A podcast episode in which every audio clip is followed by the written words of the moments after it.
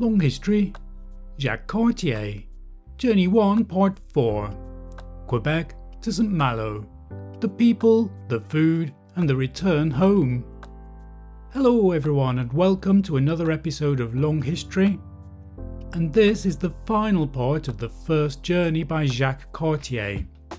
We're covering three of Jacques Cartier's journeys from France in the 1530s over to the Atlantic coast of North America, and then we're following him as he explores areas such as the Gulf of St. Lawrence and then the St. Lawrence River, exploring lands that would eventually be taken over by the French and then would become the Canadian province of Quebec, also including explorations of other Atlantic provinces. It's quite difficult to follow the precise details of this first journey of Jacques Cartier, but he appears to have sailed clockwise around the Gulf of St. Lawrence, heading down the northwest coast of Newfoundland toward Prince Edward Island, then up to New Brunswick, and up to Quebec. And that's where we find him at the beginning of this episode. Before we get started, there's lots to explore now on Long History. This is the first French explorer we've covered, but we've done plenty of other European explorers, mostly from Portugal, Spain, and England so far. So if you're interested, those are available on your podcast provider or they're all gathered together on longhistory.net. Okay, so here we go with Jacques Cartier's Journey 1, Part 4 Quebec to St. Malo, the people, the food, and the return home. Upon Magdalene's Day, we, with our boats, went to the bank of the river, and freely went on shore among them, whereat they made many signs, and all their men in two or three companies began to sing and dance, seeming to be very glad of our coming.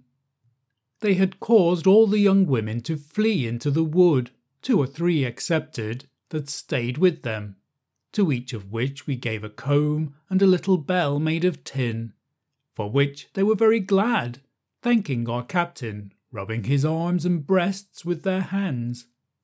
When the men saw us give something unto those that had stayed, it caused all the rest to come out of the wood, to the end that they should have as much as the others.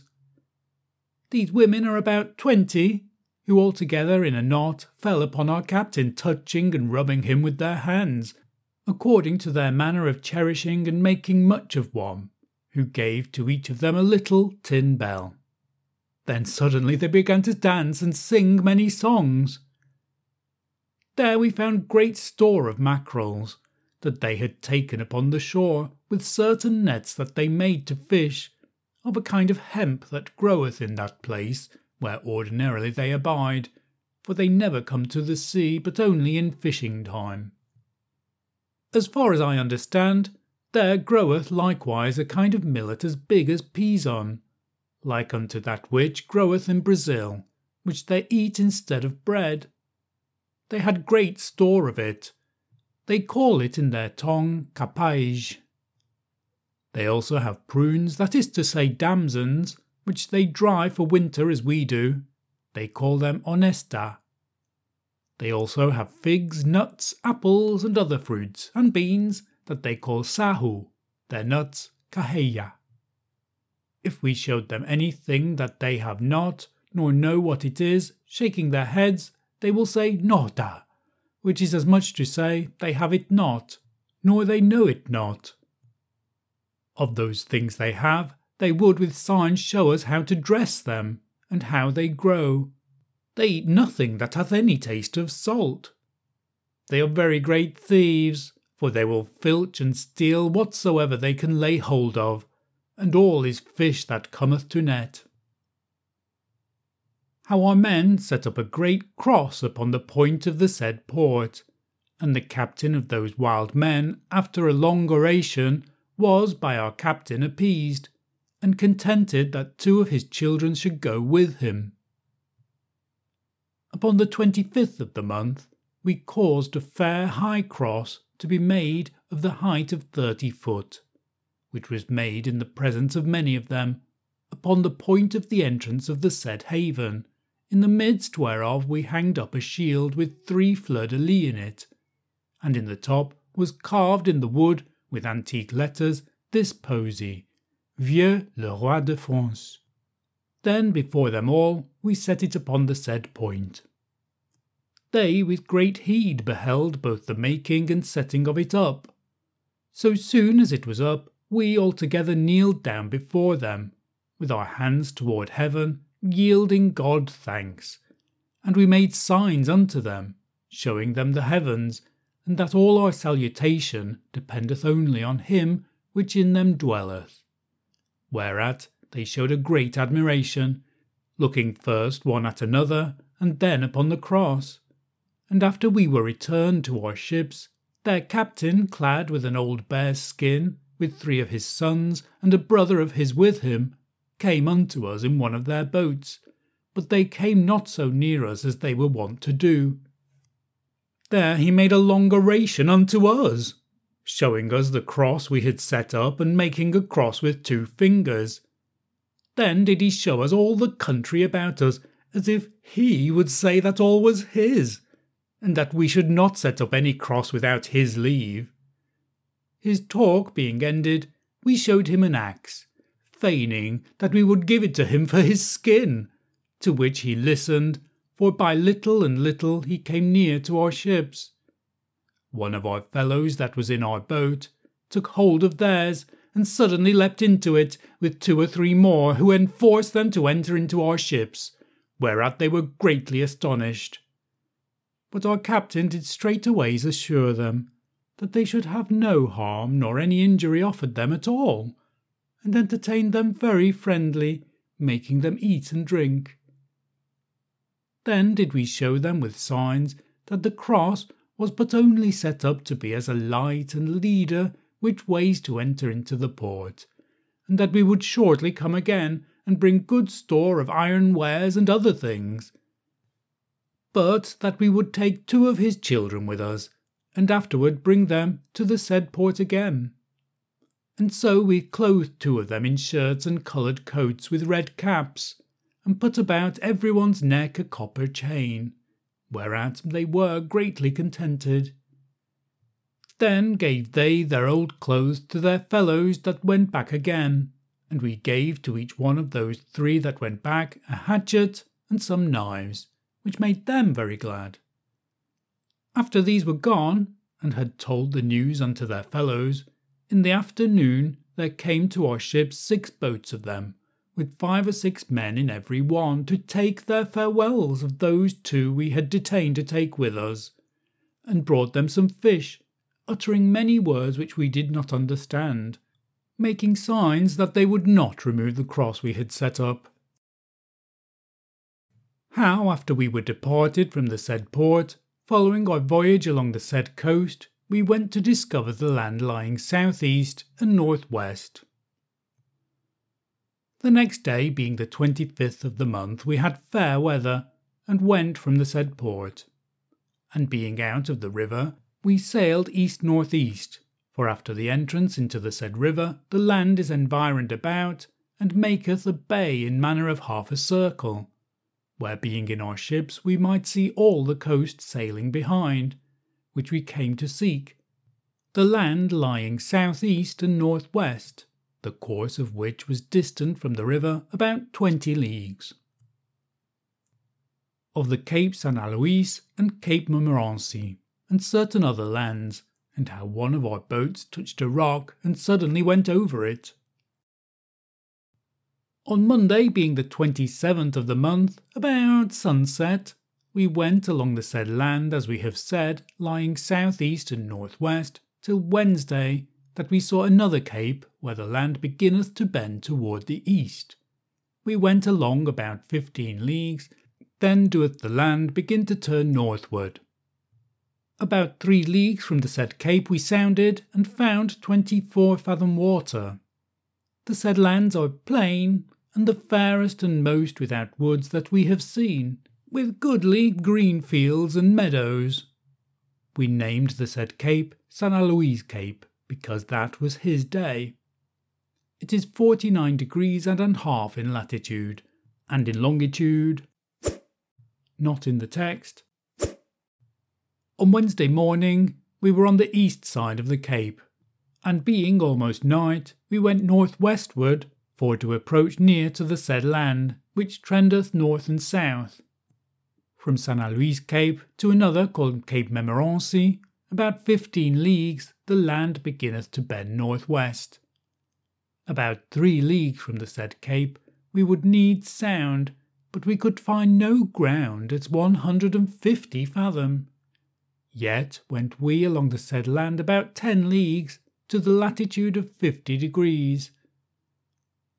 The Saturday following, being the first of August, by sunrising, we had certain other lands lying north and northeast that were very high and craggy, and seemed to be mountains, between which were other low lands with woods and rivers. We went about the said lands as well on the one side as on the other, still bending northwest, to see if it were either a gulf or a passage, until the fifth of the month. The distance from one land to the other is about fifteen leagues. The middle between them both is fifty degrees and a terce in latitude. We had much ado to go five miles further, the winds were so great and the tide against us. And at five miles' end we might plainly see and perceive land on both sides, which there beginneth to spread itself. But because we rather fell than got way against the wind, we went toward land, purposing to go to another cape of land lying southward, which was the farthermost out into the sea that we could see, about five leagues from us. But so soon as we came thither, we found it to be naught else but rocks, stones, and craggy cliffs, such as we had not found anywhere since we had sailed southward from St. John's Cape. And then was the tide with us, which carried us against the wind westward, so that as we were sailing along the said coast, one of our boats touched a rock, and suddenly went over. But we were constrained to leap out, for to direct it on according to the tide. How, after we had agreed and consulted what was best to be done, we purposed to return, and of St. Peter's Strait, and of Cape Tiennot. After we had sailed along the said coast for the space of two hours, behold, the tide began to turn against us, with so swift and raging a course, that it was not possible for us with thirteen oars to row or get one stone's cast further, so that we were constrained to leave our boats with some of our men to guard them, and ten or twelve men went ashore to the said cape, where we found that the land beginneth to bend south west, which having seen, we came to our boats again, and so to our ships, which were still ready under sail, hoping to go forward. But for all that, they were fallen more than four leagues to leeward from the place where we had left them, where, so soon as we came, we assembled together all our captains, masters, and mariners to have their advice and opinion what was best to be done. And after that every one had said, considering that the easterly winds began to bear away and blow, and that the flood was so great that we did but fall, that there was nothing to be gotten, and that storms and tempests began to reign in Newfoundland, and that we were so far from home, not knowing the perils and dangers that were behind, for either we must agree to return home again, or else to stay there all the year. Moreover, we did consider that if the northern winds did take us, it were not possible for us to depart thence. All which opinions being heard and considered, we, altogether determined to address ourselves homeward. Now, because upon St. Peter's Day we entered into the said strait, we named it St. Peter's Strait. We sounded it in many places. In some we found 150 fathom water, in some 100, and near the shore 60, and clear ground. From that day till Wednesday following, we had a good and prosperous gale of wind, so that we trended the said north shore east, southeast, west, northwest. For such is the situation of it, except one cape of lowlands that bendeth more toward the southeast, about twenty five leagues from the strait. In this place we saw certain smokes, that the people of the country made upon the said cape. But because the wind blew us toward the coast, we went not to them, which, when they saw, they came with two boats and twelve men unto us, and as freely came unto our ships as if they had been Frenchmen, and gave us to understand that they came from the great gulf, and that Tiennot was their captain, who then was upon that cape, making signs unto us that they were going home to their countries whence we were come with our ships, and that they were laden with fish. We named the said cape Cape Tiennot. From the said cape all the land trendeth east south east and west north west. All these lands lie low, very pleasant, environed with sand, where the sea is intermingled with marshes and shallows, the space of twenty leagues. Then doth the land begin to trend from west to east northeast, altogether environed with islands two or three leagues from land, in which, as far as we could see, are many dangerous shelves more than four or five leagues from land. How that upon the ninth of August we entered within White Sands, and upon the 5th of September we came to the port of St. Malo. From the said Wednesday until Saturday following, we had a great wind from the southwest, which caused us to run east northeast, on which day we came to the easterly parts of Newfoundland, between the Granges and the Double Cape. There began great stormy winds coming from the east with great rage.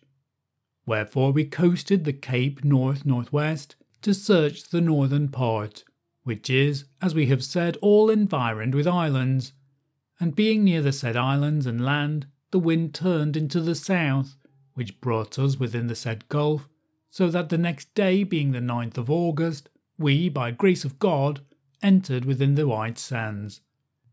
And this is so much as we have discovered.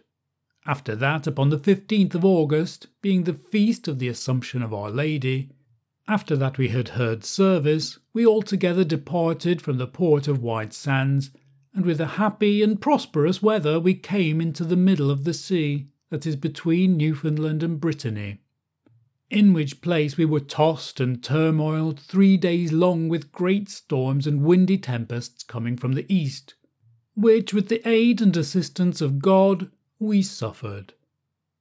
Then had we fair weather, and upon the 5th of September in the said year we came to the port of St. Malo, whence we departed. So the first journey has been eventful, taking place between the 20th of April 1534 and the 5th of September in the same year.